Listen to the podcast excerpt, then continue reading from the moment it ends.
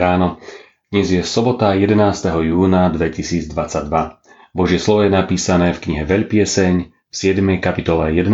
verši až po 8. kapitolu verš 14. Ja patrím svojmu milému, za mnou sa nesie jeho žiadosť.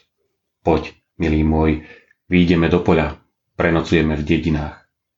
Včas ráno výjdeme do viníc, uvidíme, či réva pučí, či sa otvorili lupienky kvetov či zakvitol už granátovník. Tam ti ja dám svoju lásku. Mandragora sála svoju vôňu. Pri našich dverách je najlepšie ovocie.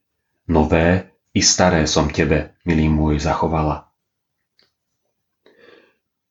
O, keby si mi bol ako brat, odkojený na prsiach mojej matky. Keby som ťa stretla na ulici a poboskala by som ťa, nik by mi to nezazlieval. Viedla by som ťa, uviedla do domu svojej matky a ty by si ma poučal. Dala by som ti piť z voňavého vína a z muštu môjho granátovníka. Jeho ľavica je pod mojou hlavou a jeho pravica ma objíma. Zaprisahávam vás, céry Jeruzalemské, prečo chcete budiť a rušiť lásku, kým sama nebude chcieť? Kto to vystupuje z púšte, opierajúca o svojho milého? Pod jabloňou som ťa prebudil. Tam ťa počala tvoja matka, tam ťa počala tá, čo ťa zrodila. Polož si ma na svoje srdce ako pečať, ako pečať na svoje rameno. Lebo láska je mocná ako smrť. Tvrdá, z ťa záhrobie je žiarlivosť.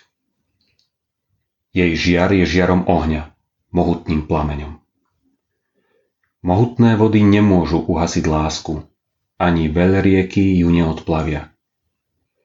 Keby niekto chcel dať za lásku všetko bohatstvo svojho domu, iste by ním pohrdli. Máme maličkú sestru, čo nemá ešte prstníky. Čo máme spraviť so svojou sestrou v deň, keď sa budú uchádzať o ňu? Ak je hradbou, postavíme na nej strieborné cimburie.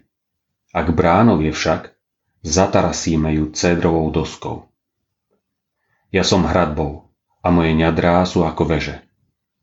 Vtedy som sa stala v jeho očiach tou, ktorá prináša pokoj. Kráľ Šalamún mal vinicu v Bál Ramóne. Svoju vinicu zveril strážcom. Každý by mal odovzdať za jej ovocie tisíc strieborných. Moja vinica je predo mnou. Nechaj si svojich tisíc, šalamún, a dvesto tým, čo strážia jej ovocie. Ty, ktorá sedávaš v záhradách a ktorej hlasu naslúchajú priatelia, daj aj mne počúvať. Utekaj, milý môj, rob ako gazela, alebo mladý jeleň na balzamových vrchoch. Význanie Láska kedysi nebola iba vecou dvoch ľudí, ale celých rodín. Mladí zaľúbenci sa nemohli stretávať bez súhlasu matky dievčaťa. Preto v dnešných slovách znie taká úpenlivá túžba potom, aby sa láska ženy k jej milému stala legálnou a ona ho mohla bez obav poboskať hodzi na ulici. Láska túži výjsť z intimity dvoch ľudí na širokú verejnosť. Láska však potrebuje byť aj vyznávaná a teda vychádzať z intimity jedného srdca na svetlo prenikať k inému srdcu. Aj Boh nám svoju lásku vyznáva, a to jednak vo svojom slove a tiež v každodenných skutkoch.